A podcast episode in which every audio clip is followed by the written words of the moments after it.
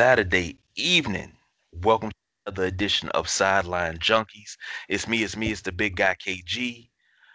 I got a special announcement, a special surprise this Saturday because you're returning, reigning, and defending undisputed heavyweight champion of the world has returned. The people's choice, Don Rodriguez. I'm back. I'm back. I'm black. There you go. Well, What's up, I'm- man? Nothing much, man. I- It's good to have you back. I wish, I wish, I wish you could have joined us maybe even for 10 minutes last Saturday because that was an epic podcast. Yeah, I heard uh when I listened to it, it was nice, exciting. Uh the, the James and the boys, they uh, really brought it and gave some great knowledge. So kudos to all of them. I wish I could remember names and stuff like that, but you know, y'all didn't leave the name tags in the uh in the room, so unfortunately I can't name out anything. But uh shout out to all of uh James's uh his crew that uh came on and and did the damn thing. And then uh unfortunately this week James was so worked up he had to go on special assignment. So he's out there uh, doing some things for us. And next week, hopefully, we'll have him returning, and then uh, we'll see the results of our Survivor Series picks. So James is actually autonomous. So you know what that means. At the end of the show, we'll do these picks, and it'll be between me, you, and Delonte. So your odds have improved by one. I just want to let you know that. That's okay. That's all right. I'll take you out. we shall see, sir. We shall see. But I'm excited. It's been, you know, last week was pretty crazy. This week, uh, on all the go home shows from the WWE side of things towards Survivor Series, there was a lot to digest. And then AEW is starting to ramp up, heading towards their winter is coming episode of Dynamite on, uh, I believe it's December 2nd. So uh, it was, uh, for the most part, an action packed week of things. But before we get into everything that's going to contribute to Survivor Series and our picks, I think it's time for us to really take a step back and figure out what the big deal about Survivor Series is. So the only way to do that is to talk to the big guy KG so he can tell us what's so special about Survivor Series. Well, this right here is my interpretation of, I'll say, the daddy of them all because it hasn't. If WrestleMania WrestleMania is your granddaddy of them all, the grandest spectacle, your second longest running pay per view in WWE history is Survivor Series Mm-hmm. held every November, except for one year where it was held in, over the summer. But Survivor Series is held every November. And it's always either on Thanksgiving, the Sunday before Thanksgiving, or the Sunday after Thanksgiving, right after. So it's one of the big four.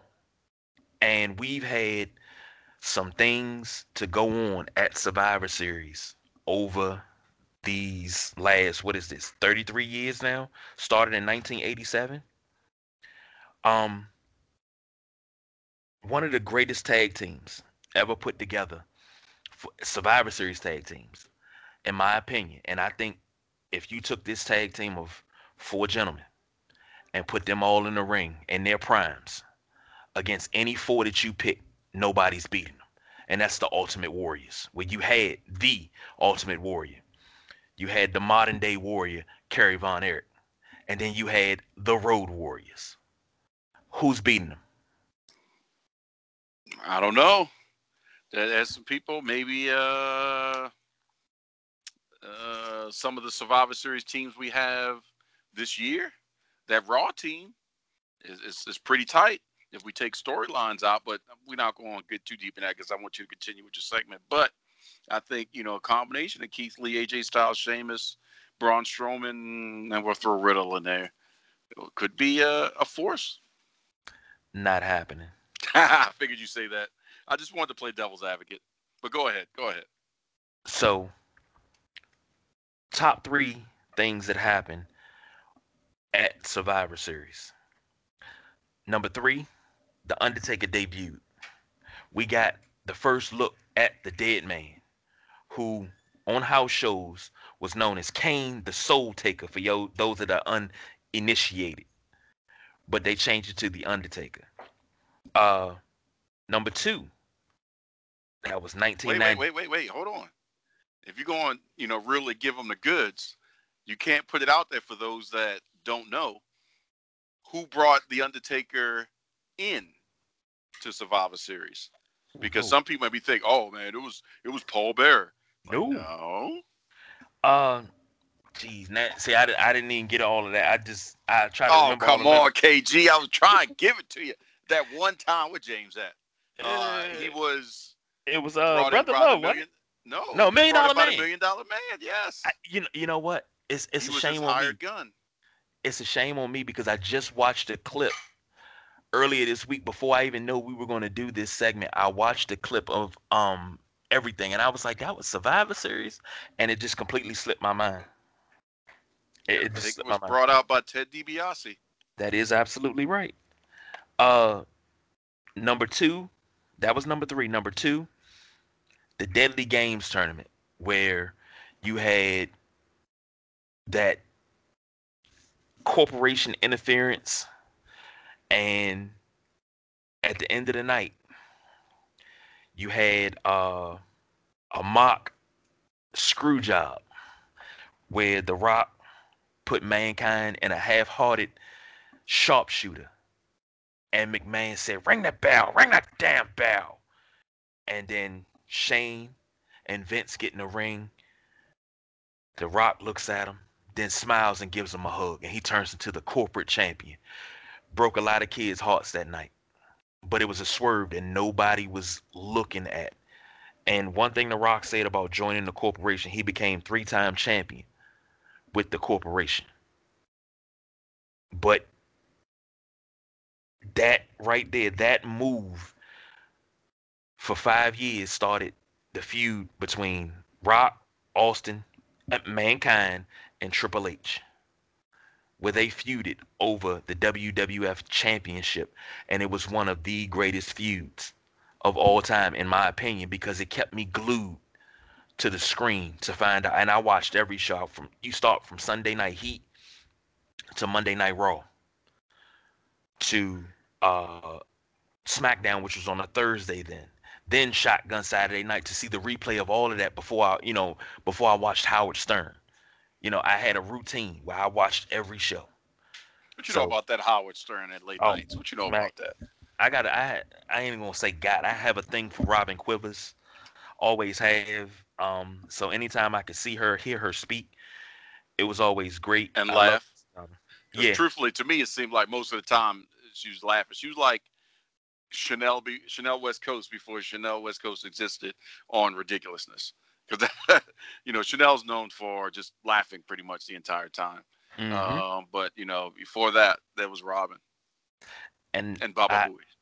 Yeah, and I, but Robin, I you know she's a a Maryland native from Pikesville, and I've always had a thing for her. Do you tweet her? I mean, I'm quite sure she's on the tweeter now. I kind of, I kind of, I, I I don't want to go too for that's like way deeper than Nia Jax. It's, it, No, is just say, hey. Robin, you know what? We do a wrestling podcast, and today you made the conversation as I talked about how much I love you. you know She what? She may I'm, tweet you back. I'm going to do that. She may And if tweet I- you back. I get shot down, it's on you. I say you gotta shoot your shot. I just said, you know, just tell her, hey, how much, you know, how much I love you. Or you can put a, a image of brother love with that I love you. Now, for the number one moment in Survivor Series history, we all know what it is. We celebrated the anniversary uh, last week. Um, one of the most famous and infamous moments in WWE, well WWF slash E history, and that is the good old Montreal screw screw job. Was it a work? Was it a shoot? Did Bret Hart know about it? Uh, Was it as bad as everybody say? Uh, I mean, it's a lot to go with that, but nobody will ever know. Oh, the people know. I mean, if I had to to, to put my uh, two cents in, just from the fact that Vince didn't want to risk his belt showing up in WCW, and it's it's one of those catch twenty twos. It's like, okay, I know Bret's a stand up guy, but what if? And that that's the problem. It's the what if. Could he trust Bret to go there and come back? Possibly, but we're talking about rival company, Ted Turner, Eric Bischoff. That that triangle right there is enough to cast a lot of doubt in anybody's mind as to is Bret going to come back and do the right thing and drop the belt once everything airs since WWE was taping at that time versus uh, Nitro being live. So that would be even more detrimental than Alundra Blaze dropping the women's uh, championship in the trash can. That'd be even more detrimental than um, Lex Luger being the first person to show up on one show that night and then later on show up on the other show in the same night. Like, what the heck? How is Lex Luger in two places at the same time? So, uh, I mean, it, it's it's a sucky thing, but in my opinion, and it may not sound like the most popular statement right now, but from the business perspective, I think you did what you had to do to protect your brand or your company. That's a call that hey, I may have had to make myself as well. And it took me a long time. And after hearing a bunch of people um, talk about that night, and you know, from uh, Shawn Michaels to Bruce Prichard to um, recently, I was hearing uh, some conversation about it from uh, uh Jim Cornette and putting all those pieces of the, the puzzle together. I'd say Shawn knew something. Triple H knew something that hey, if we say go home, and that situation that you get the sharpshooter on, we could make this call. We know Vince knew. Uh, Earl Hebner knew that there's a potential. So you know that, that was a lot of conversation that this could go down but people may have been speculative as to I don't know. But Bret knew something could go down as well. But the only thing that still hurts me in my heart is we could go back in time and somebody could have had the conversation or Bret could have had the moment to be like, okay, don't go, Bret. We could potentially still have Owen. I say out of anything with the Montreal screw job, that is probably the thing that hurts me the most about that situation is if Bret would have stayed, we potentially could have still had Owen because Bret has already been documented saying that he would have told Owen, do not do it and make sure that Owen would not have done that spot. That's absolutely true. Now, with history being the way that it is now and everything that happened, we I think that that that has to be the death of kayfabe. That was the, the the, beginning death of kayfabe because we didn't know Vince McMahon owned WWF at the time. Mm-hmm. We didn't we didn't know there were writers and things like that. We didn't know it was a whole chain of command. We thought Vince McMahon just worked for the company. Yeah. And he was, you know, him and Howard Finkel were the greatest employees to whoever owned it. Mm-hmm. But you know, that's when the Mr. McMahon character that you were saying at house shows and uh uh what is Jerry Lawler's um wrestling territory. Um and it's in Tennessee. Mid South. Mid South, yeah.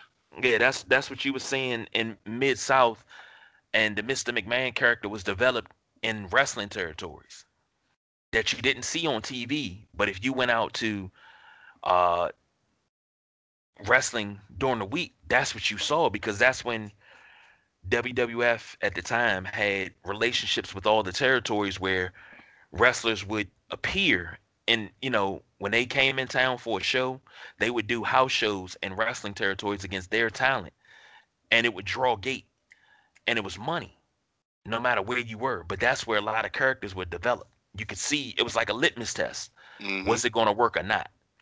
But after the Montreal screw job, as you can see a year later, that was 97, and 98 was the Deadly Games tournament. And look at how the landscape had changed by 98. You know, it, it was Vince was in the forefront, and the Mr. Mc, the Mr. McMahon character was born and popping, for lack of a better term. Yeah, it, It was, was- born out of necessity. Because one thing, if Vince is nothing else, he's uh, uh, uh, I don't want to call it a glory hound, but a um, uh, well, I guess you could say he's a mark for reactions of the fans. And you know, you only had two ways to go on it. You can take the heat, and then let that destroy your company because all people aren't showing up and and you know they're mad and they're just going to immediately go to WCW because WWE's some trash now and how they're going to do Bret this way and you know somebody that's been with the company forever through tag team tournaments and he was your champion and I mean he was iconic. He's, he's Canada was already pissed. When I say Canada, I mean Canada.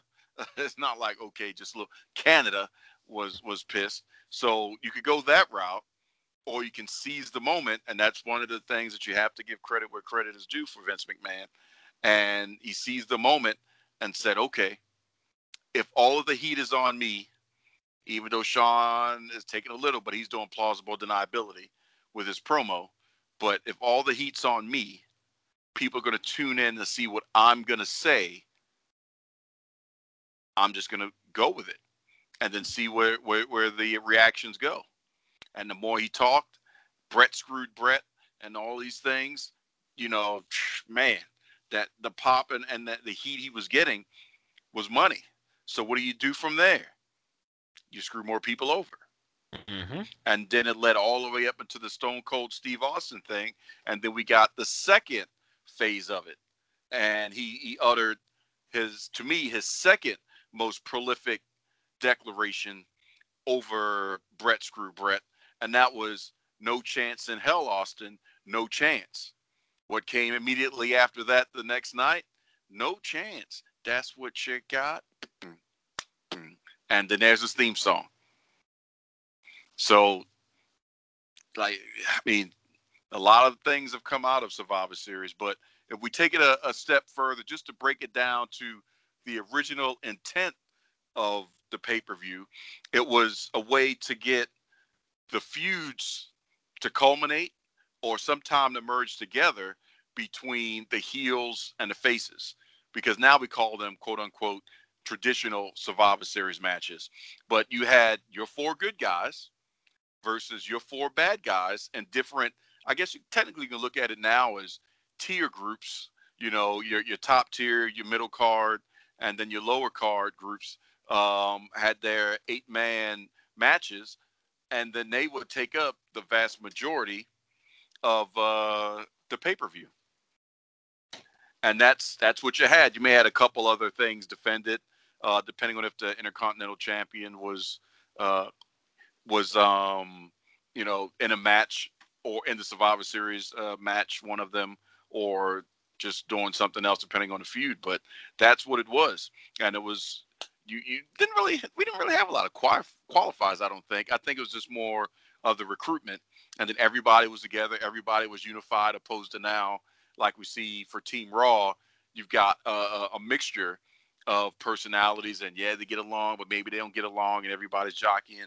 for position to, to take the limelight. But back then, you had a, a Hogan and a Warrior, and and somebody going up against you know Bobby Heenan's crew and whatever it may be, and you knew clearly what the lines were, and it was who's going to be the last one which good guy is going to be eliminated first, which bad guy, and who's going to get the advantage, and and that's how it played out. And then it started trickling into the the situation once we got to the Attitude Era of you may have a mixture of good and bad.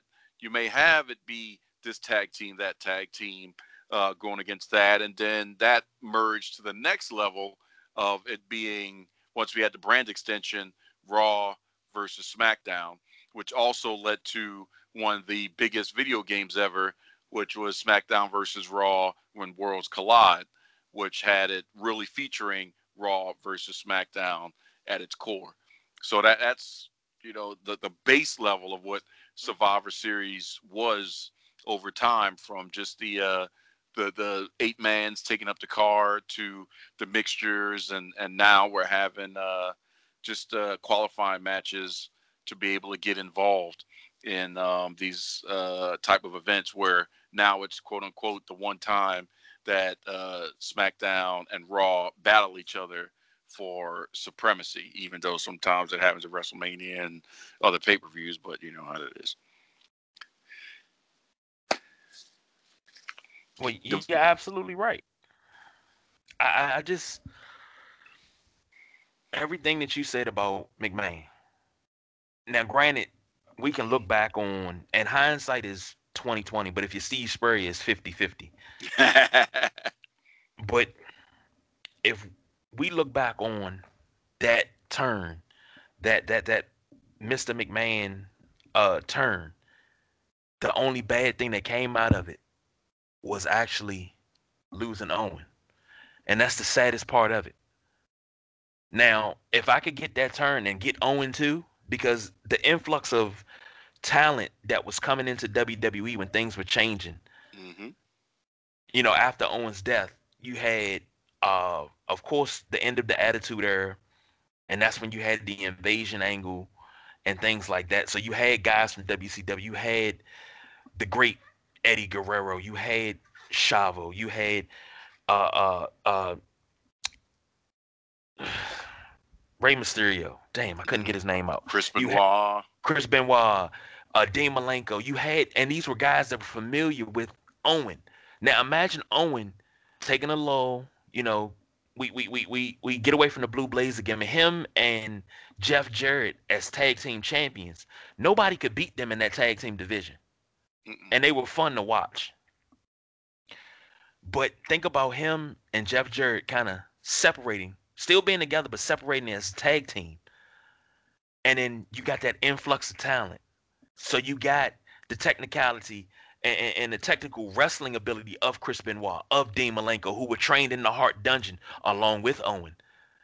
That's what reinvigorate his career. And probably you know even though he was thinking about retirement before his untimely death it probably would have made him stay a little bit longer because he would have made even more money with those guys. Not only that but that would have rubbed off on tyson kidd uh davey boy smith jr Natalya, because eh, eh, you know let's say now if he was just managing then can you imagine uh, the push that natty would have how yeah. many times she could have been champion? Way How more many, than what she's been. Yeah. What what kind of push Tyson could have had? But then as you was talking, just to, to rewind for a second, um, that reminded me of the second casualty of the Mr. McMahon characters. She was bringing all these people in through the Attitude Era, and that was ECW. Uh, and you know, within that, the the acquisition of ECW, A, but B, the failed relaunch because they didn't want to go full ECW, which was a mistake. But then it also wasn't totally their fault because we have to blame the network.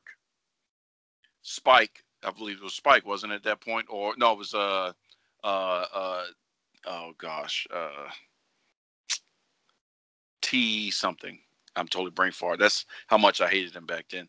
Uh, for uh, when they changed before they switched to Spike, but they wanted TNN. TNN, yeah, Nashville network. So yeah, they, they wanted that other thing, which is why we had demons and and and zombies and everything but the Yeti at that point. So and let's just throw all that crazy crap on ECW. It's like, what the hell? But yeah, that was another casualty. Yeah, maybe yeah, a topic w- for maybe we'll do that for another big deal. What's the big deal about uh the even though you talked about it, the downfall of ECW? I, I agree with you. Um, because contrary to popular belief, uh, we didn't get the Dudleys at full capacity in WWE. Mm-hmm. We, we we got a damn good product, but imagine getting the Dudleys at full capacity where you didn't just get Bubba Ray and D-Von, but you got all the Dudleys.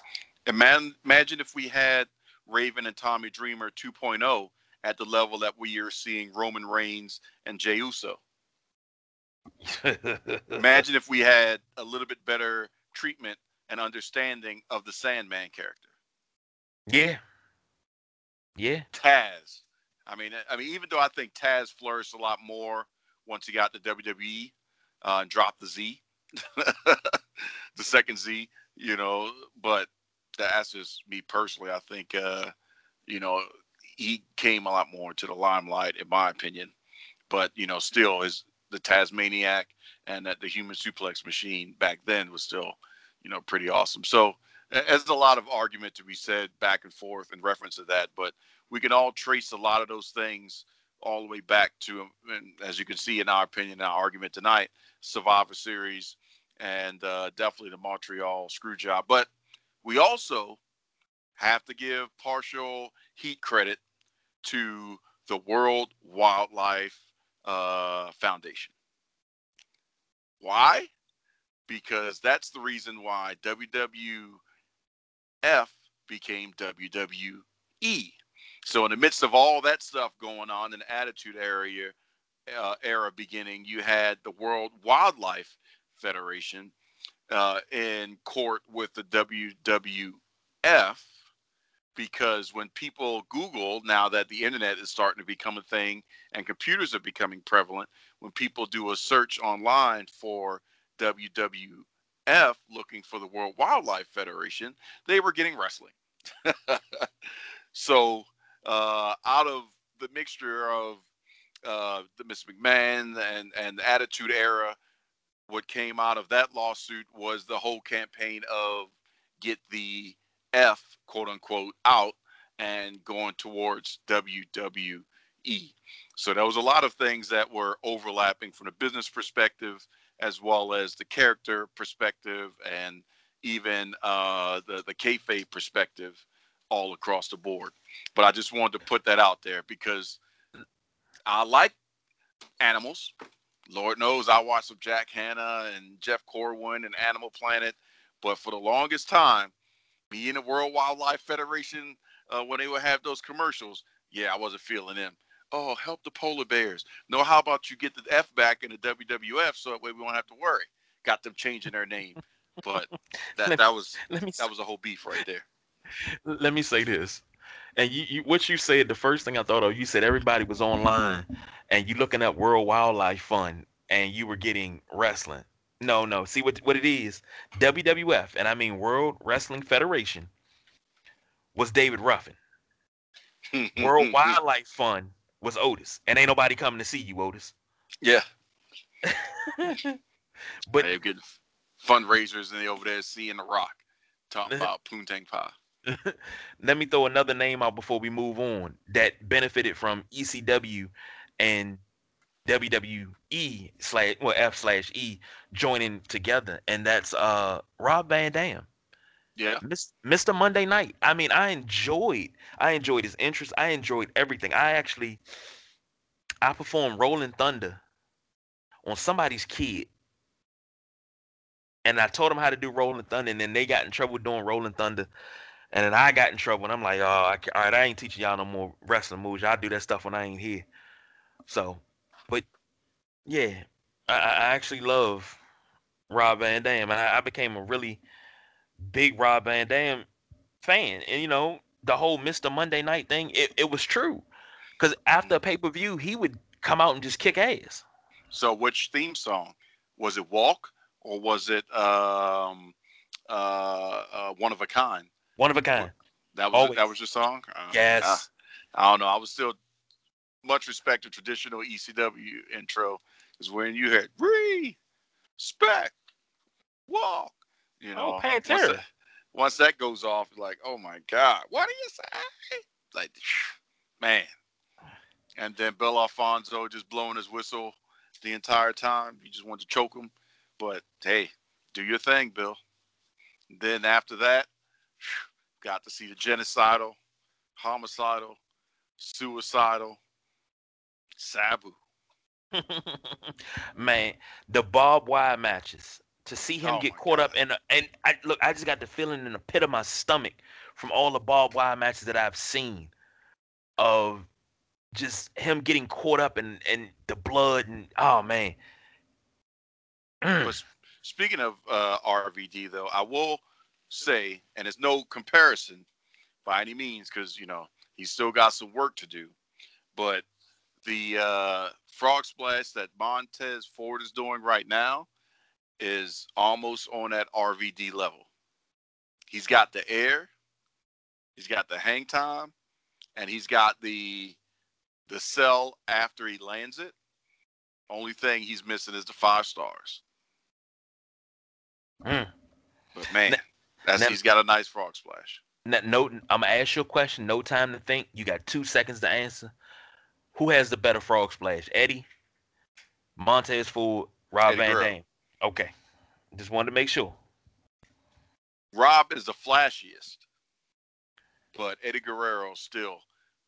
Once he left, I mean the the extension and the reach in between his legs, and then the extension coming out. So you know when he jumps, you know he's crunching in, and then when he you know stretches out to do the landing, nobody does it. He is like the Bret Hart of the frog splash. And what I mean by that is if you go back and watch tape of Bret and watch him actually throw a punch, his punches A are consistent, but B, it's one motion of his entire body. Bang, every single time. I've never seen uh, as much as I've watched wrestling from multiple promotions or everything, somebody land a punch the way that Bret Hart lands that right hand in one motion. is like bow, one one snap, one snap, one snap. And Eddie is the same way. Rey sometimes can get a glimmer. This past week when he did the frog splash on Seth Rollins, that was a glimmer. It was like that was almost Eddie. But uh yeah, Eddie Guerrero all day. I give was you your that. answer? Uh, your? Eddie. It's it's okay. always Eddie for me. Um, because when I was teaching my youngest son how to do a frog splash off the top of the chase, uh, number one, I had to tell him, you know, you got to jump, but don't jump so high where you hit the the ceiling because you're gonna you're gonna mess your landing up, and you got a small spot to land into. Well, hey man, how many how many times you got a beating from your wife because you got these kids jumping off all the furniture? Uh, Every time I turn around, you're telling me a story about how some kid then flew off the dresser, backflipped yeah. off this. Because I, I teach them the same way I was taught, and that was one thing that we always did. We we my grand my cousins would come over, my cousin Daryl and my cousin Carter, and me and my cousin Tony lived in the same house, so we were tag team partners. And my two cousins, Daryl and Carter, who they're brothers, they were tag team partners. So when they came over, we go in the room, close the door, act like we talking, and we in there wrestling. And I mean, we was go- we would go at it. I'm talking about jumping off a uh uh daggone um dresses, flipping off the bed. We did it all. Mm. And I, I when it comes to my sons, I'm like, look, this is how you land this frog splash. And we had so, old sofa pillows, and I would line the sofa pillows up, and I would I would stack them up, so when they hit, it was you know enough bounce back that they could it wasn't hurting themselves. And I was like, this is your spot. You need to land it perfect. You don't land it perfect, you're gonna get hurt. Mm-hmm. See, I was talking with uh, a friend of mine on uh, Xbox while we were playing some Destiny on that lovely Series X, which is amazing, by the way. And we were having a, a nice little flashback session talking about some of the iconic cartoons that we used to watch and how you know these kids will never understand what it's like right uh, about may uh, april or may you have the cliffhanger commercial for twix or or not twix but uh, uh Trix or or lucky charms or something like that and you've got to wait until school starts before they finish whatever the cliffhanger is. So you're torn. Do i want to hurry up and get back to school so i can see what happened with lucky charms? Or do I want to enjoy summer? But in the midst of all that, uh, bringing it back to what you were just mentioning, we were reminiscing on how, I guess, you could call it clueless, nonchalant, or easy, um, relaxed, whatever you average adjective you want to use, but how you could just go outside this time of year and rake up some leaves, and next thing you know, somebody's getting suplexed into a pile of leaves No worry about you know bugs and whatever else could be on the leaves and craziness that people are doing these days, unfortunately, or at least that you know of. Or you're outside, and next thing you know, somebody threw out that mattress, and what's the first thing you think? Oh, let's have a match. DDT on the mattress, all these other things. Last thing you're thinking about is a bed bug or you know something crazy like that. Mm-hmm. You just trying to defend your cardboard championship that you spent five hours making and making sure the plates and all that stuff look really good with uh, all the aluminum foil that you're about to get a beating for because you used it all and your mama need it right now. Yeah, never mind that. These days, yeah, my kids ain't doing none of that. Let me find out you bouncing on some daggone uh, mattress you found outside. Yeah. like, That's let's rake up some leaves and jump in it. Boy, what the heck wrong with you? You don't know what's in them leaves? it's like, oh man, to be a kid and, and fearless. Now, you know, you're uh, an older adult and you know better. Like, oh yeah, what the hell was I thinking? But as a wrestling fan, it's like, well, yeah, I probably still go back and do it again anyway because you got to defend the title. It's just par for the course. Man, those were the days. Yep. Straight up, uh, you know, Edith Bunker style. Those were the days.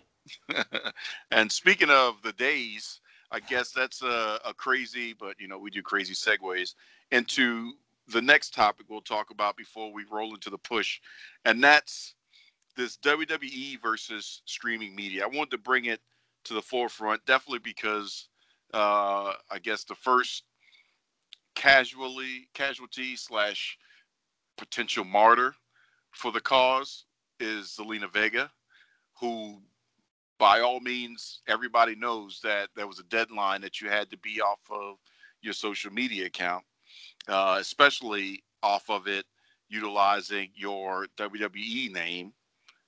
So instead of technically doing that, she set up an OnlyFans account, still utilizing the same name, which was, you know, a breach of or the equivalent of your boss says, Hey, you can't do this. And you say, Well, I'm gonna do this anyway because that's what I want to do. And then you kind of put your boss in a bind of, well, what do, do I just make it the norm that everybody can do what they want to do? Or does this person have to be the example? And unfortunately, she became the example. So I wanted to bring it out there to, to just, you know, touch bases and talk about it and see not so much on a Zelina Vega thing, but see what uh, your feeling is. And I wish we could have James in on this, but maybe we'll bring it up uh, uh, next week or, or a subsequent week on, you know, the situation. Now, for me personally, I get the Zelina Vega or uh, uh, Xavier Woods or um, and Otis.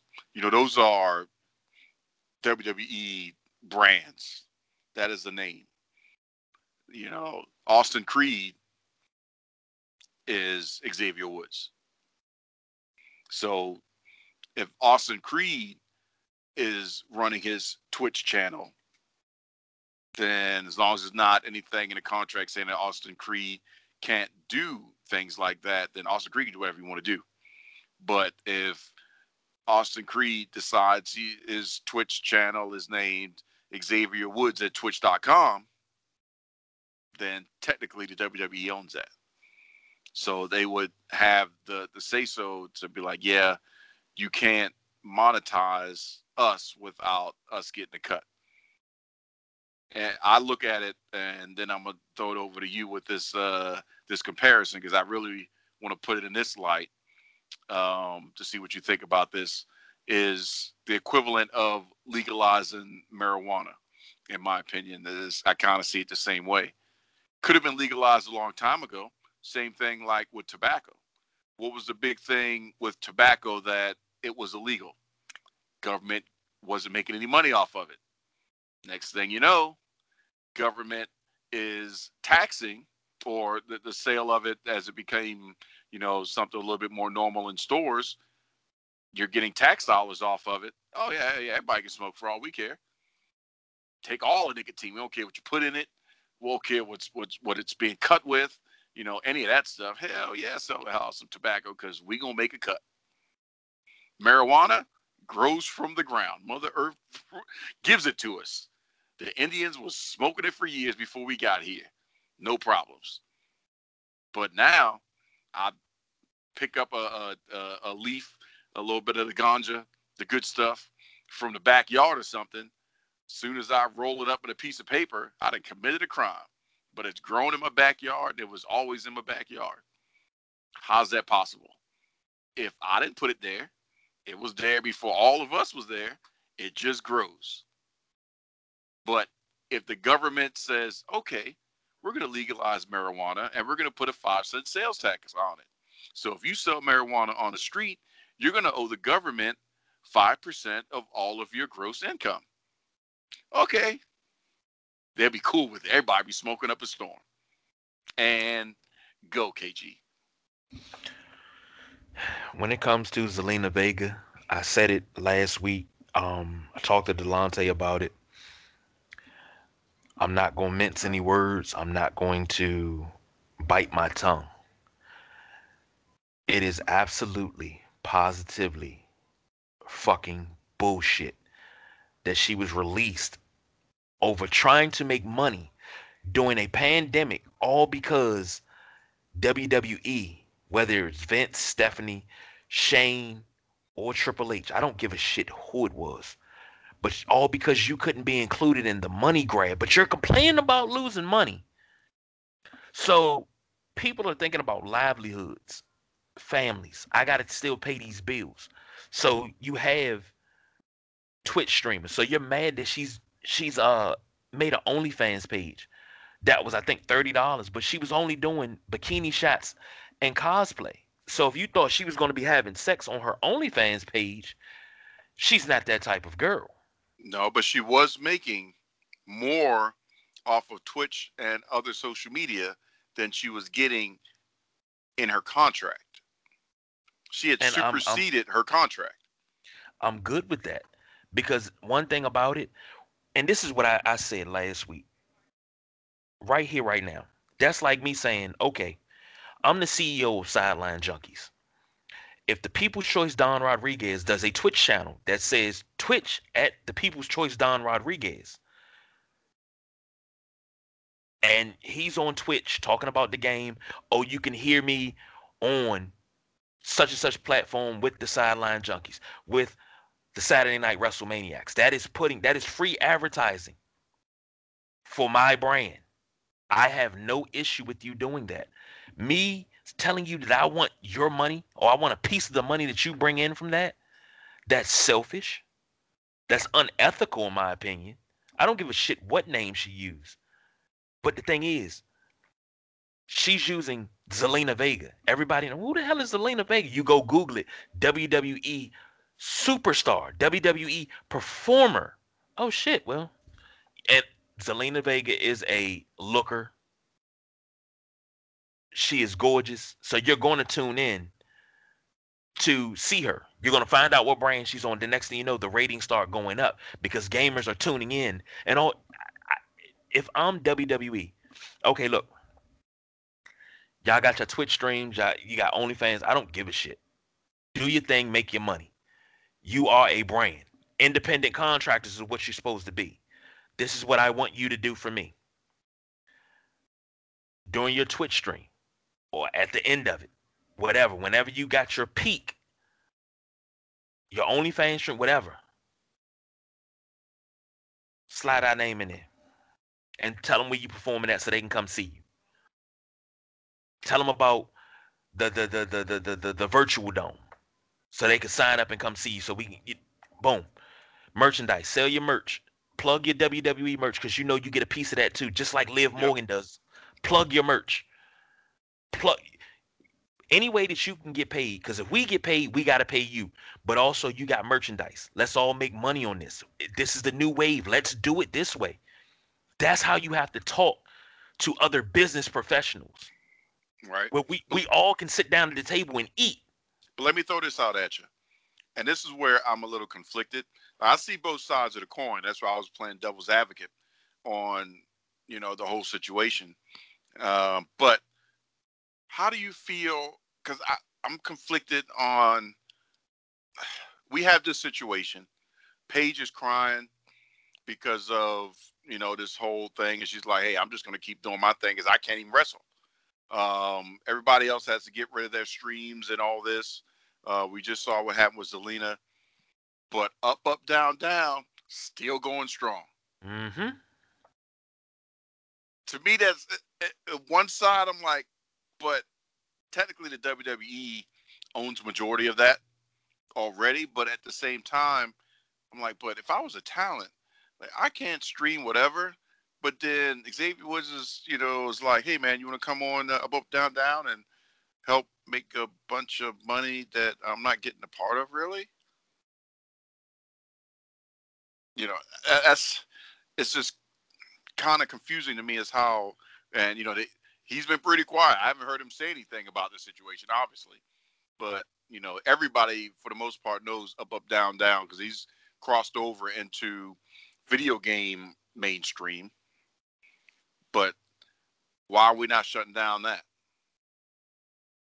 That's a good damn question because I asked the same thing. I said nobody's complaining about Xavier Woods, and also if it was a problem with Zelina Vega making an OnlyFans page, you didn't make that big of a stink uh, when Paige sex tape was released. Well, you can't throw that out there because that wasn't her. She didn't release it. That was no? uh, that was what's his name, uh, Brad Maddox, allegedly. Yeah, allegedly. But now here's the thing: what did it do to Paige's career? I mean, it made people more interested. I know people that have never truly watched wrestling since the late 90s, early 2000s, but they know who Paige is and they got a crush on Paige. I, and I won't name this brother, but he told me straight up. He said, "I love that little pale bitch." oh, um, and by no means do we advocate uh, that that comparison at all. By no means, that is the written expressed uh, views of whoever the heck you talking about. Yeah, that that's his views. I, I don't, I don't do it. That's but he was like, it's just something about Paige it. He's like, my boo. He he was like, all I want to do is stare in her eyes and just like sit there and just look at her like she is fucking gorgeous. That's well, but he gushed he got, over. All he got to do is beat up Ronnie Radke and he'd be all right. But the thing is, he gushed over her. I said, "Have you ever seen her wrestle? You know, she got skills inside the ring." He said, "She wrestled." Did he at least said, watch wow. Fighting with My Family? Not yes, he that? did. Yes, he did. Did he like it? Considering yes, that Paige wasn't in it that much per se. He, he was like, I learned more about it. He's like, I'm starting to come around to wrestling. If they put her on TV more, I watch wrestling more. So, so the last but we'll we'll put in this before we jump into the push is I want to know, given all the stuff that we just talked about, how do are you? How do you feel about AEW's stance and how they're handling the situation? Not so much about what the WWE's doing, but you know they've taken a couple little jabs at it, and you know they're putting uh, uh Rusev, well, I'm sorry, Miro, and uh, uh, Sabian uh, in the forefront. And they're talking about their their stream, Twitch streams, and stuff like that. So, what's your feelings on how AEW is kind of quietly saying, "Hey, yeah, uh, do your thing, people"? It, it, it's it doesn't surprise me because that's what you're supposed to do. If your competition is doing one thing and it has everybody else outraged, up, oh, let's go the opposite direction and do what everybody wants us to do, and leave it at that. It does not surprise me. Okay. Well, like I said, this is probably something we're going to revisit because we know uh, the Zelina Vega thing isn't going away. She's currently, I would imagine, within that 90 day uh, non compete clause. Aleister Black is still their husband. So we're going to see if she's going to return because she is a wrestler. Yes. Uh, you know, she was wrestling for uh, Impact through the Indies as Thea Trinidad, so her real name uh, most of the time. So she is a wrestler. So it's not like oh she was a manager and then she wrestled a little bit and we just got a little taste of that WWE. No, she wrestles, and mm-hmm. you can mm-hmm. see her uh, depending if you catch it at the right time on uh, the Impact Network on Pluto TV is where I saw a good amount of her matches. Like, oh yeah, as actually there's a lot of people that you know passed through Impact uh, during those days. So it's like, oh, that's so and so up, that's so and so, there's so and so that just made their way back up. So, um, where would you like to see her go? Do you think she should go uh, AEW, or should she go on the other side back to Impact, No. or to uh, Ring of Honor? honestly, and I'm gonna be I- I'm gonna be honest with you. No bull. I would love to see her go to AEW. Now, I'm not sure if you, you I know you were busy last week, but did you see Jade Cargill make her debut on A- AEW? Yeah, I did. I would love to see them two in a tag team. Mm. Because number one, they both strong, they both got great bodies, but they both can wrestle. Yep. And it, it, it- people are, are looking. Uh, Jade Cargill needs a little bit more, uh, little bit more polishing on the mic. But I think it was just nerves. yeah, because but also the people in the truck didn't get the the beat button right. Yeah, I was like, yeah, um, yeah, the censorship people, guys, uh, you censored the wrong word. yeah, because I, I I had to Which is good though, because I'm glad. Get your word out. Yeah, But I, I think that was just nerves because she's been doing stuff on Dark. But now I would love to see her, Zelina Vega, and just uh, you know, of course it would start a feud with Brandi, but then you get Brandi's allies. You get Zelina Vega. Well, she wouldn't be Zelina Vega anymore, but you you get her and Jade together. They put themselves together, some sort of stable, and then the men got to back up because they trying to break these women up, and then all of a sudden the women turn on the men and start beating the men's ass. Yeah, because that's the one thing AEW is lacking is a strong core in the women's division. Unfortunately, that that's their uh, Achilles heel right now because everything else is pretty solid. And we can nitpick a little bit here or there, but the depth that they have in the tag division, even though it could be a, a few more tag teams, but they still got great depth. Um, you know, the hunt for the TNT championship, all you got to do is you know, make one person a champion, take one out, slot another contender in, and you can do some things with that. Uh, the, the heavyweight championship, I think, um, especially with this pregnancy announcement, that may be a blessing in disguise for Mox because that gives him an excuse to step away. And then somebody else could be champion, you know, once the baby is close. And then, uh, just like what Seth Rollins is about to do.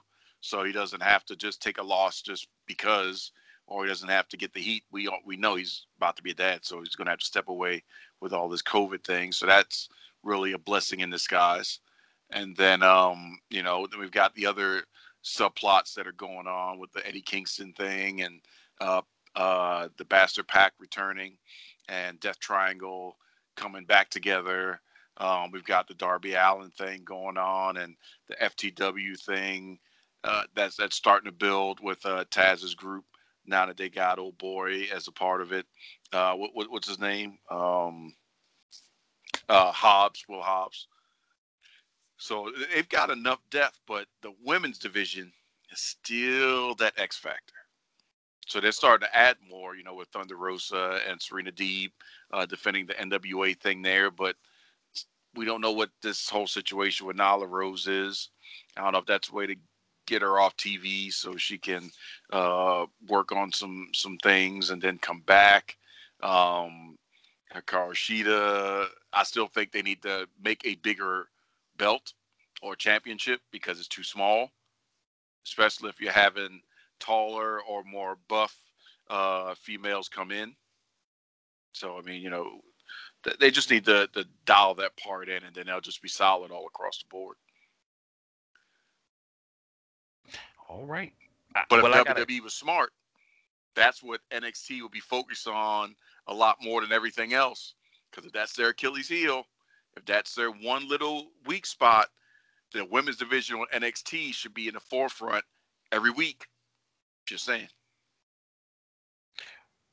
Well, I know we got to get to the push and then we got to take a break. During that time, while we are setting back up, I have a question for you off air, just to see what you got to say. So why are you gonna say it off air and then the people on air want to hear it? Because I got I got to run it by you first, and then you know oh. it, it, it, if it's appropriate. Oh we'll, God! So we'll go for be it. a couple. There's gonna be a couple buttons that probably will be pressed in the midst of you asking a question. In other words, so we're gonna go to break. He's gonna ask me this question, and then we'll find out if we can word it in an appropriate way for me to answer it on the show. We'll be back. Welcome to yet another installment of The Push. Delonte representing the Sideline Junkies. Uh, you know the drill. Um, this week, we got Survivor Series. And this weekend's push segment will focus on my predictions for the Survivor Series. First up, um, I'm not even going to waste time. Uh, champion versus champion match Drew McIntyre versus Roman Reigns. Um, I think this would have been a more intriguing matchup if this was Roman Reigns against Randy Orton. Um, we I, have we've seen Drew McIntyre versus Roman Reigns numerous times. Um, you know they they both picked up win, a win. Excuse me. Uh, of course, Roman's picked up wins. Um, and Drew picked up a win while Roman was a face and Shane McMahon was involved in that storyline. Um, I think for Survivor Series, uh, we got this whole tribal chief, um, you know, thing. Uh, it's gonna be too much for Drew to overcome. I believe um, it's gonna be interference from uh, Jey Uso. Um, Paul Heyman may get involved, but you know, they Vince and creative, they've done a great job of building up Roman into like this hill, but it's you know like this tribal chief uh, head of the table hill. Um, I actually like this version of Roman Reigns, more entertaining, um, more dark, more sinister. Um, my prediction for this match is Roman Reigns will win, although I believe, do believe he will get hit with a vicious Claymore kick. Um, so good match, but Roman will win the men's Survivor Series uh, match. Uh, Keith Lee, AJ Styles, Sheamus, Braun Strowman, and Matt Riddle against Kevin Owens, Jey Uso, King Corbin, Seth Rollins, and Otis. This this won't even be close. Um, Raw team, they got too many monsters. Uh, well, brutal guys uh, with Lee, Strowman, and Sheamus. Um, Matt Riddle and um, AJ, they'll bring the the flair and the pizzazz with the moves and the high flying things of that nature. Um, for the SmackDown team, I think Seth Rollins would keep them in the game. Um, but as we all know, he's scheduled to um, be on like a short hiatus because the baby, uh, baby with himself and Becky Lynch should be arriving like any day now. So um, think uh, Survivor Series probably be the last time we see Seth for the 2020. Um, but nonetheless, Raw's men team, they'll win that. Um, it's just, I think that was kind of poor. I think, uh, I'm going to tell you a wrestler who they should have put in the SmackDown team. Uh, your favorite wrestler, not my favorite wrestler, Lars. You know, if we want to take this guy serious, put him in some main event type caliber matches. Or you could have added a added a traction match with Lars versus hmm, the Fiend. Um, you know, two monsters from you know the, the two different brands. You know that that would have been a, a great, intriguing uh, matchup.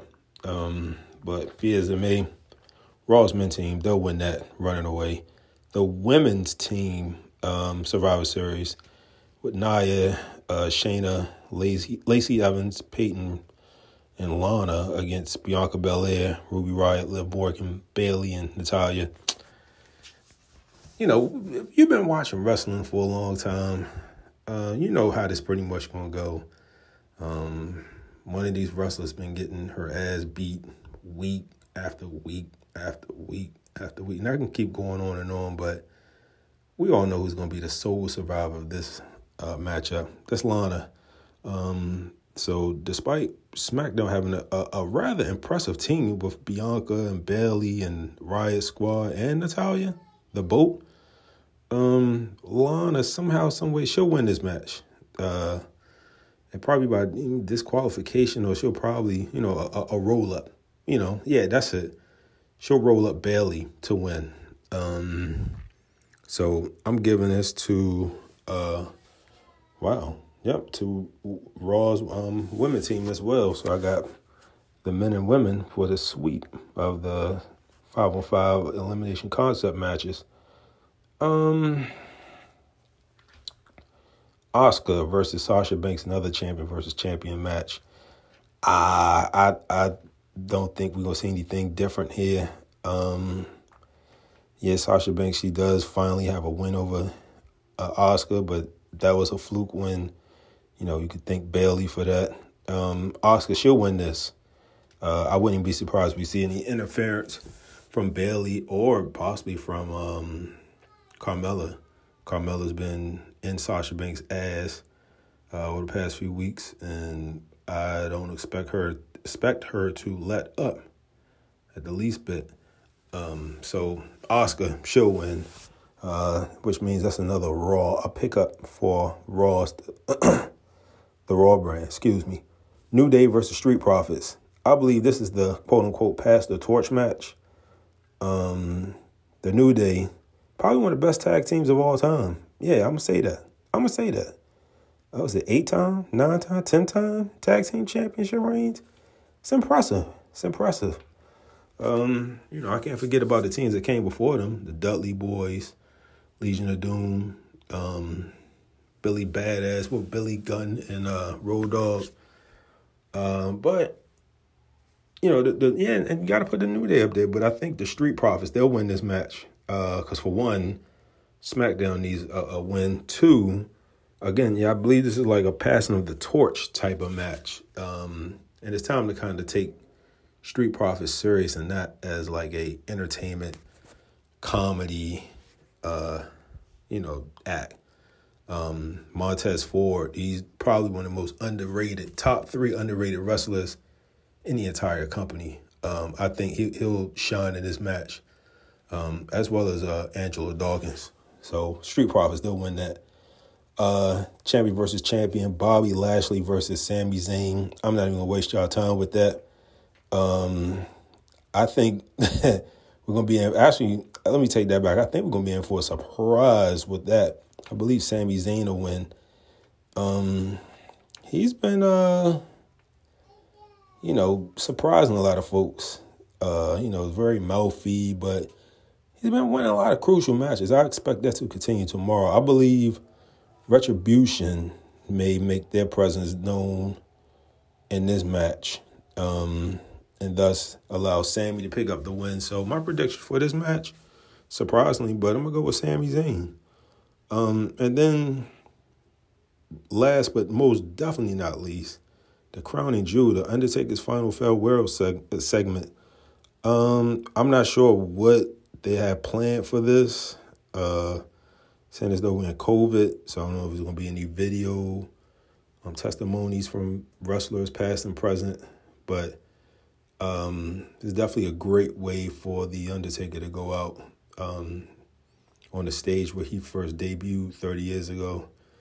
Uh, listen, Undertaker, he's in my top 10 uh, of all time list.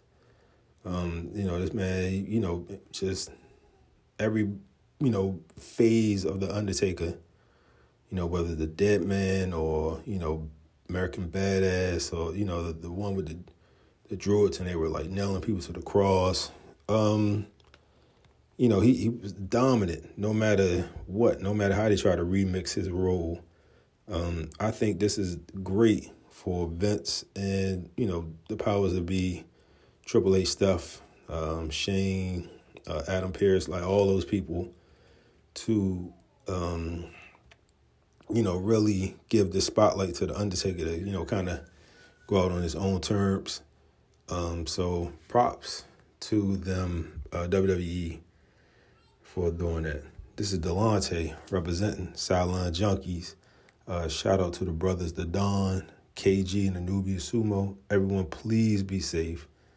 Um, wear the mask. Make sure the mask cover up the nose, you know, your nose. Not letting it hang off your face. Um, so social distance. And if you got to go out, you know, protect yourself. You know, because when you protect yourself, protect your families. I'm out. Y'all be good. Peace.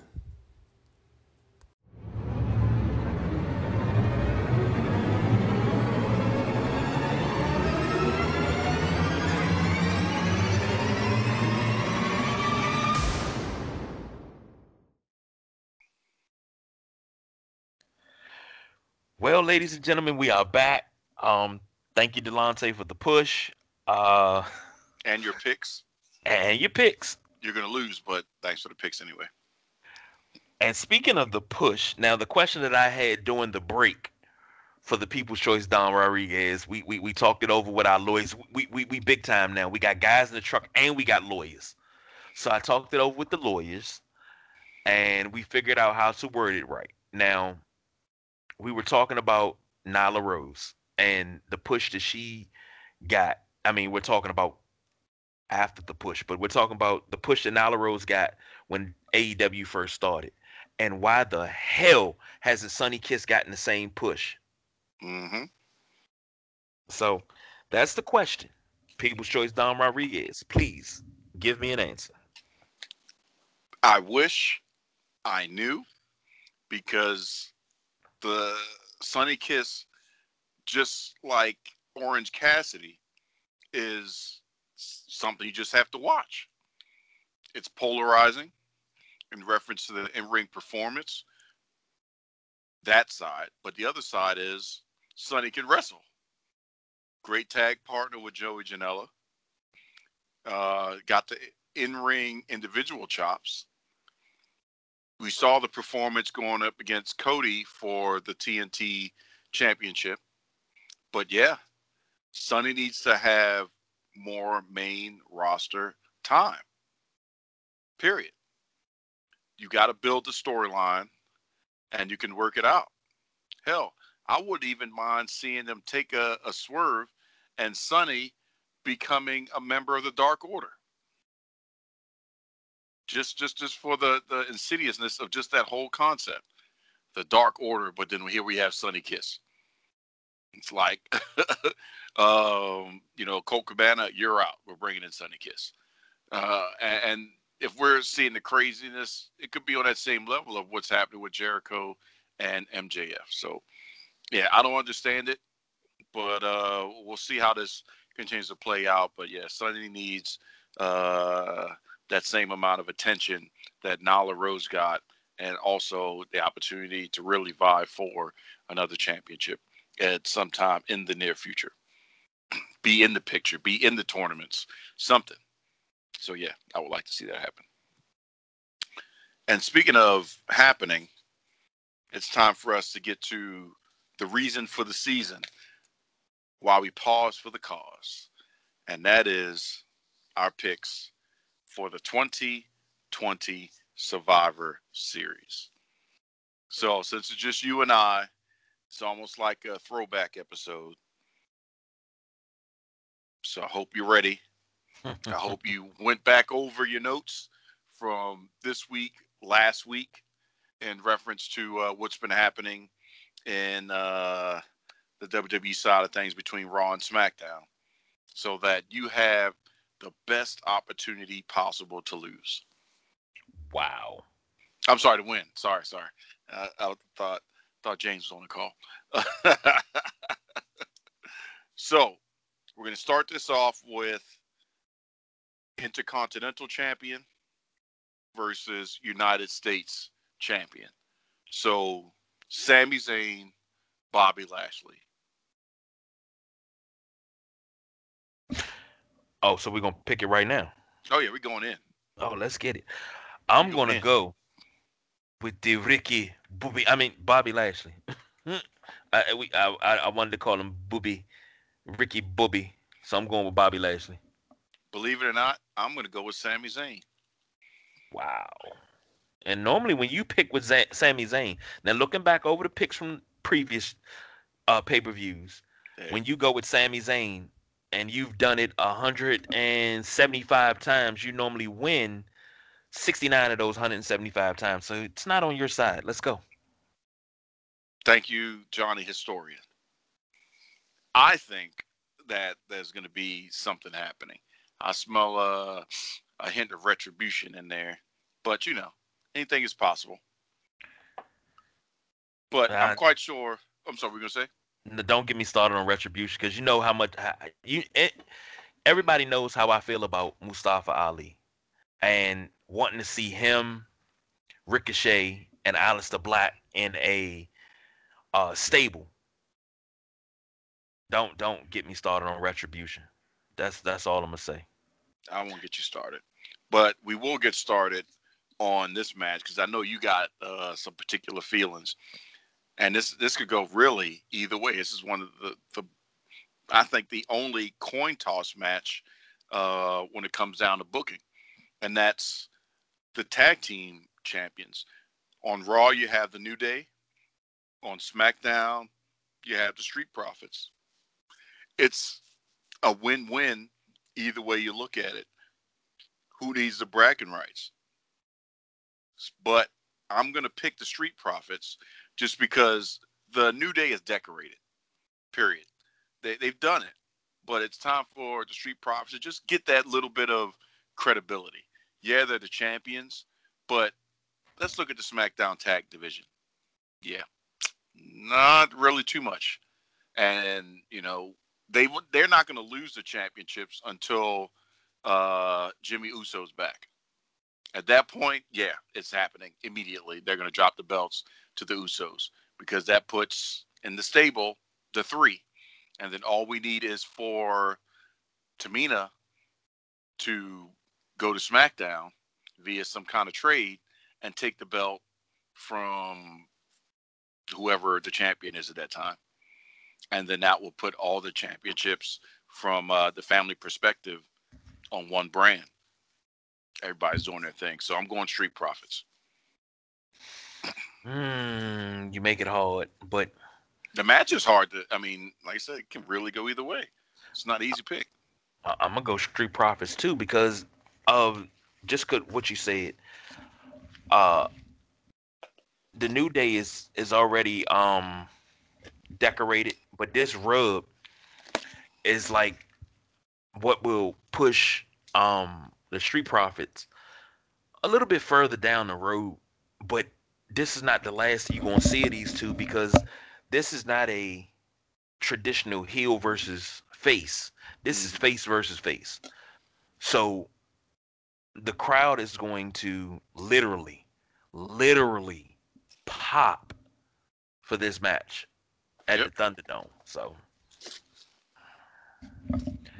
almost as much as the Undertaker.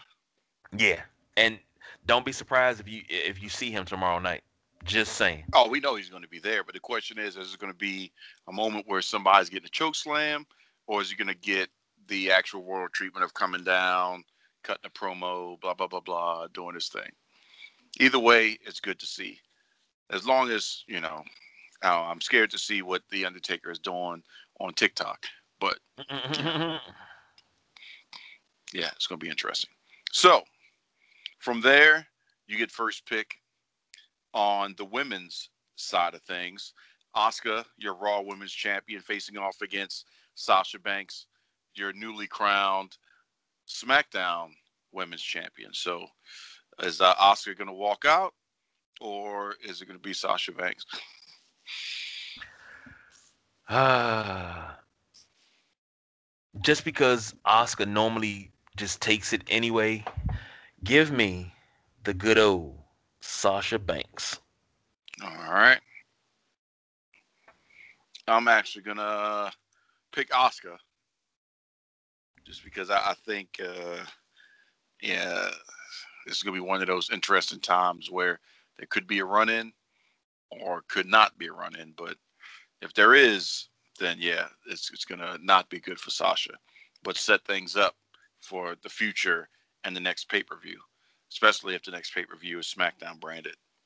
So from there, we actually go to your traditional Survivor Series 4v4 eight person tag team match. So it'll actually be the women. So for Raw, we have Nia Jax, Shayna Baszler, your tag team champions, Lacey Evans, Peyton Royce, and Lana facing on the SmackDown brand Bianca Belair, Ruby Riot, your girl Liv Morgan, Bayley, and the just making it as of Friday, Natalya. So Team Raw on the women's side versus Team SmackDown. I am hoping that I am right with this. That SmackDown is going to take the win, and the reason is going to be because of Bianca Belair. I'm hoping because that would really give Bianca the push she needs to uh, put herself in the, the title picture. What you got? I got Team SmackDown. Stop stealing my picks, man. Not stealing. I I I, I had that already ready. All right, just checking. Got to keep my eyes on you. So for the second traditional Survivor Series match, it's for the men. So on the Raw side, we've got Keith Lee, AJ Styles, Sheamus, Braun Strowman, and Riddle versus the SmackDown team of Kevin Owens, Jey Uso, Baron Corbin, Seth Rollins, and Otis. So who you got, Raw or SmackDown? Uh, I'm gonna go Raw with this one, Team Raw. All right. And yeah, I'm just going to steal your thunder. I'm going to pick Team Raw as well, just because on a grand scheme of things, I picked uh, SmackDown for the women. So I don't think one brand is going to take su- supremacy on that level. But remember when it used to be really uh, involved between Stephanie and uh, was it uh, Stephanie and Eric Bischoff between the Raw and SmackDown, and mm. you know they were keeping tabs and counting on, on who's up and and it was really really competitive from uh, the course of the pay per view. Those were good times. Good times. so you got uh no actually it's me. I, I think I do this pick. It's, it's the main you. event. Drew McIntyre, your Raw heavyweight champion, versus your tribal chief, the SmackDown heavyweight champion, Roman Reigns. Who is going to be the guy? Roman Reigns. Nope, nope, nope. Take that. I got, back. I got first pick.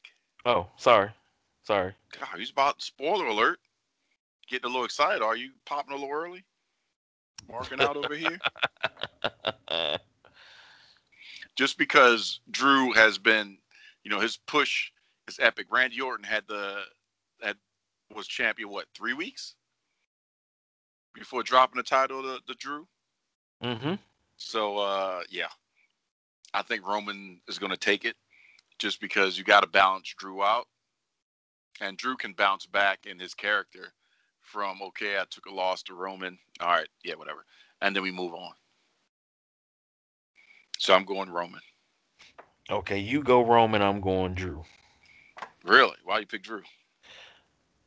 Cause I just you, you, like always, when you got a dominant superstar, you have to uh take them down to bring them back up. So use a mark for the claymore. Always and mark for the claymore. Can't believe you, man. Can't believe you. But that's all right. So that's the picks and you've already heard what uh, the push and and Delonte has thrown into the mix. So unfortunately, we won't have James, but he would have lost anyway. So I guess uh, you know, no love lost there. But tomorrow night, Survivor Series, we get we're gonna have uh, I think in typical Survivor Series fashion, the button on uh, some of these um, storylines. I'm hoping the Raw women's team does win, it's because Lana scored the win. If it goes that way. But as much as I would like to see uh, Lana get the retribution back from being put through the table over nine times, yeah, you are going against Bianca Belair. And that's somebody that we've talked about deserving of a strong push and a championship opportunity. Really, she should be champion now, and that feud between her and Asuka would have actually been a little bit better than Sasha Banks versus Asuka. But you know, that's just the way the cookie crumbles that way. So we'll see what plays out, and then uh, next week I will once again be crowned pick champion because, in the words of Mark Henry, that's what I do. You going down? Mm. I'm sorry. Were you saying something? Yeah, you're, you're going down. Oh uh, yeah. Make sure you put allegedly in there when you say that. Okay. Okay, there, bud. Mm-hmm. So, man, it felt good to uh, be back to be able to discuss some wrestling, wrestling, and, and sports entertainment with you. We uh, took a trip down Survivor Series memory lane and talked about some real life stuff when it came down to uh, streaming media and what's right is right and wrong is wrong and hot mess crazy. And even in the midst of that, managed to give Vince McMahon some credit for some stuff. So, yeah, I think we uh, pretty much covered a crap ton. Yeah, we did. And of course, if you listening to this, this will be available immediately following this recording. So don't forget to listen to this. Also, listen to the Sunday Rise, which will be done live tomorrow mm-hmm. morning. So turn your, your notifications on, get on your Podbean app so you can call in and all that. We'll open the lines up sometime during the morning and put it all out there. So be prepared for that. Also, you can hear us on Anchor, Podbean, Podchaser, Podcoin. Uh, no, no Podcoin. Podcoin's gone. Um, you can hear some Spotify. Yeah, Spotify, iHeartRadio, uh, Google Podcasts, Apple Podcasts, and any other podcasting platform that you can think of. Damn it, we on it. So subscribe. Nice. Turn your notifications on so you do not miss an episode. So, hey man, that's a good one. Yes, indeed. Uh, I'm I'm looking forward to tomorrow morning. Uh, we didn't have a Sunday rise last week, so that needs to get back into full swing and full effect tomorrow. So let's get it done. I'm looking. I was looking forward to tonight. I, I got it. Uh, great to have you back, sir. Uh, I kind of want to admit something to you before we go. Uh, I kind of sort of threw you under the bus last week, uh, just a little bit. I mean, only one tie I got you, but I threw you under there. I asked the the, the esteemed panel. Uh, hold on, I had to open a bag of cereal for the little one. Here you go. um, I asked the esteemed panel off air. This is when I was talking about last week. I was talking about the outtakes and the things that we talked about off air, which I should have been recording because they were such great conversations.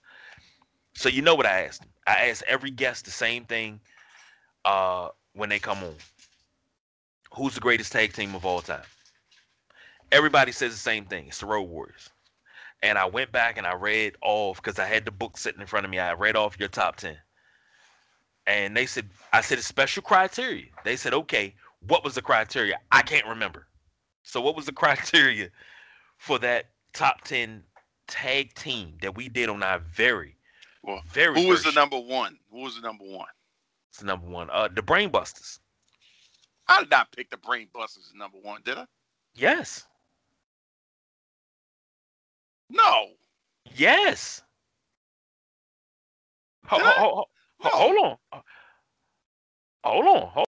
That was a number one. Hold on, I'm, I'm gonna bring it to you now because I, am telling you. You need to go back and listen. I don't have to go back and listen. I wrote it all down. No, you need to go back and listen to get that criteria. But I'm oh, you, I not say the Brain Busters was number one. You're lucky I don't have that that uh I, that list anymore. I got to go back and listen to what I, what I said. I wrote it. I, she just brung me the book. Boom. Let's go. Let's go. It was the first show we did. Who was number ten? Number. Hold on. Let me let me let me get to that page. I gotta get to that page. The Brain Busters. You had the Brain Busters number one. We were talking about this. Good grief. Okay. Number 10, Rock and Roll Express. Number 9, Legion of Doom. Bullshit. Number 8, Midnight Express. Number 7, The Koloffs. Number 6, Rated RKO. Number 5, The Rockers. Number 4, The New Day. Number 3, The Usos. Number 2, The Hart Foundation. Number 1, Arn and Tully. Maybe I guess like good time. Oh yeah, yeah, yeah, yeah. Yeah, it's because of that that four that four horsemen uh thing. Yeah, yeah, yeah. That's right. Yeah. So I'm gonna let you go back and listen to the special criteria because I'm I'm not gonna ruin it ruin it for you. But yeah. But everybody said, "Oh, now when we when we all get back together again, this is a show. I don't know if it's gonna be pre Thanksgiving, post Thanksgiving. I don't know, but once we get everything set, we need to pick out a day, and we might have to go early so we can get all this. And that's probably going to be a two to three hour show. So we need to set some time apart to go in, and we need to have a conversation and redo a top 25, a top 10 in tag teams, top 10 in stables. We need to revisit it. We can with, revisit it, but like I said, I just had certain criteria. Yeah, I, I get it. That criteria still stands because as much as under those criteria, I would like to say, oh yeah, the Legion of Doom, the impact of LOD was still mostly the strongest during, you know, with smart marks or just marks in general. But crossing out of that, you had the four horsemen. I mean, that was a pop culture thing. People knew what that four meant. You yeah. knew who the four were. Yeah. And you knew if uh, Arn and Tully was coming and you was a tag team and, you know, y'all out there wrestling, man, we the four horsemen. You knew it was about to go down, about to get their ass whipped. And you was going to walk out the champion. Knew that spine buster was coming. I mean, that's not taking anything away from LOD, but LOD didn't cross over as big into the mainstream and and pop culture and everything else as the Horsemen did, and that's what I, that's part of what it was was basing it off of that. Not the toughest, you know, because yeah, LOD would win hands down from the toughest, but you know what impact in the industry because if we was just to talk about impact, a lot of people would still say, you know, four horsemen. Well, yeah, because that was I, that was the bar. That lifestyle is a lifestyle that they lived. They yeah. lived that lifestyle. So, and you knew, yeah, you could be winning, but you know what's about to happen, right? Yeah. Mm-hmm. They come two more. We're about to beat you down. Heaven forbid you face a Ric Flair. He's about to know. Yeah, you're about to get that beat down. That's just what happened. And that's what people, you know, can readily identify with versus you know, as much as everybody want to wear the spikes and oh, what a rush. Beyond that, where do we go with it? Outside of the squared circle, not too far. I get it. So that was it. Not, no knock on LOD. It was just that that aspect of the criteria of, you know, impact on, you know, outside of the business. Like if we did singles competitors, obviously The Rock would arguably be number two, second to Ric Flair. Because, you know, and Hogan would be third if I had to just off the top of the dome, because those three have transcended the business uh, in such a way that that you know people wearing Ric Flair shoes. You know, we we know the impact. The Hogan people was saying their prayers and never prayed before in their life. Mm-hmm. Uh, eating vitamins and you know they, they don't even like vitamin C, but they would just eat the crap out of it and then uh, obviously The Rock is The Rock. So that was just a criteria, man. Controversy hey. still still put me out there like I'm the bad guy. Got people thinking this dude crazy. No, because guess what? when I say that, the first thing everybody says, "Oh, you got to book a show with me on it." So I I can ask him. I got penetrating questions. I'm like, look, you want to ask some questions? That's fine. And it's legitimate stuff. They and most people don't understand once they talk to you and they get it and you break down the special criteria, you break down how you came up with this, the first thing they say is, hmm, I get it. But me, now I'm always have a problem with it because I'm a Road Warriors fan, Yeah, and I feel that that- the Road mark. Warriors Again, what I say, outside of the marks. exactly. But That's- that's that's my go-to. Like when I when when I wanna when I want when I want to push your buttons and I want to poke you, I'll bring that up. I you know I'd, I'd be like you know what? Come on now, you're the same guy that said the Road Warriors number nine. Get out of here. The Killer Bees, you know. That's still the crew right there. oh my god. Oh, don't get me started on the killer bees. The. Killer Bees. that's it. That's that's always gonna be the appropriate answer. Whew. Oh man. Well, I'm gonna jump off and grab me some dinner because you know tomorrow begins uh the easiest hell week ever. Well, yeah, So So- now the consoles is out. Yeah, and then I, I need to prepare because I have a long week next week. We have the holiday coming up. I have uh, Black Friday and Cyber Monday that I'll have to deal with next week. Yeah, buddy. So it's uh what I like to call money time. It's it's time to go ahead and get into the snake eyes formation because we're in the red zone and it's time to score, baby. Yep. Just So- let me know when the Redskins gonna win the championship. That's all I'm saying. Are you close yet? Are you guys there yet? You cut me deep, Don. What? I don't know. I haven't seen uh truthfully what what they uh have they been winning? We're two and seven. Okay. Never mind So- then. Never mind then. With- But that's that better than normal. said, Here we go. That's better than normal. everybody everybody can't be Baltimore Ravens fans, but well, that shoot, they lost. They lost the game last week. They shouldn't have lost. But that's a whole nother story. With that being said, I'm gonna go ahead and let this guy go because he he he, he tripping. But with that being said, that's the people's choice, Don Rodriguez. I'm the big guy, KG. Are we still on? We're still we're still recording. Yes. Oh snap! there was no end. There is I no thought, end. I thought we were out. But I'm glad I didn't say anything. I'm glad I didn't say anything crazy. Oh, my goodness. You asked me the loaded question. I sure enough thought we was uh, off air. Oh, these-. Got these people in here listening to uh, uh, People's Choice After Dark. this has been the Saturday Night WrestleManiacs. Yeah, yeah, we got Eddie Murphy Raw uh, and what was coming out. Y'all lucky. Oh, I would say we don't do no overtime, but we put it in the night. But we are out of here.